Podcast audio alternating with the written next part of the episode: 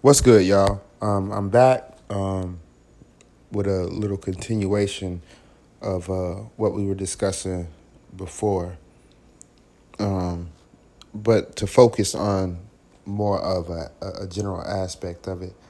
Um, let's think about okay, let's paint the picture here.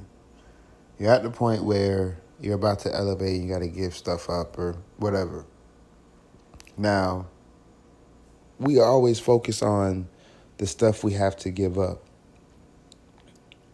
You know, knowing before we got to this big point, we already had to give stuff up, you know.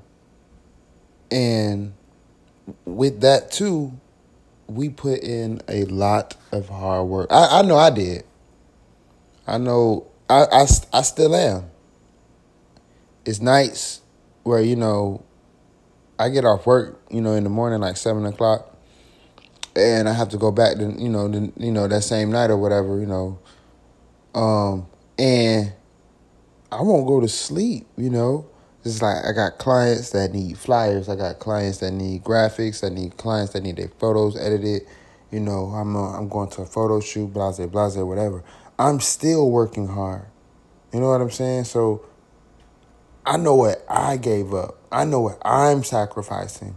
And the only other person who can feel me is God and Bay. So if you got a Bay, like they already know whoever your Bay is, blase, blase. So, my you know, my mama don't even, I, I don't think so to, well, to the extent I, she knows I worked hard, but to the extent of like what I go through, like what I do, like you know what I'm saying. I worked hard. I'm still working hard. You know what I'm saying? I'm still putting in late nights. I'm still putting in blood, sweat, and tears. I'm still out here pounding the pavement. I'm still jumping in your inbox trying to see if you need anything done. Yes, I'm out here like that. I'm hungry for it.